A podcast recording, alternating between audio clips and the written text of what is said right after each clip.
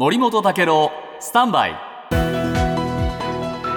長官読み比べです。今日読売新聞の一面はですね、えー、岸田首相10月中の策定を目指す経済対策の骨子を発表しました、はい、で5本柱、はい。えー、物価高への対応。持続的な賃上げと地方の成長。国内投資の推進。人口減少対策すごいですね。すごいね、お題目いろいろ挙げてますよ。えー、こうだから中身何なんだろうよくわかんないような 内容なんですが。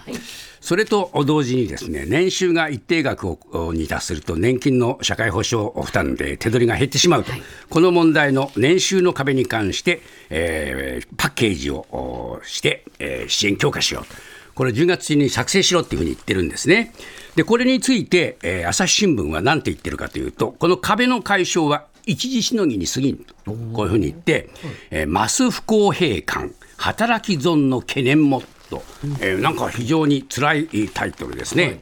で、毎日新聞は毎日新聞で、やはり不公平広げない仕組みにとこの不公平って言葉がね、はい、両方とも共通して出てくるんですね。で、なぜ不公平かというとですね、支援策は人口、人手不足、これの対策を求める企業の要請に応じたものなんだけれども、最低賃金の上昇で保険料の負担が生じないように勤務時間を抑えようとする、えー、パート労働者が増えて、これで人手不足になっちゃうと、はい、こういうことなんですね。しかし、えー、厚生年金に加入することになる年収106万円の超え超える対象者の場合に、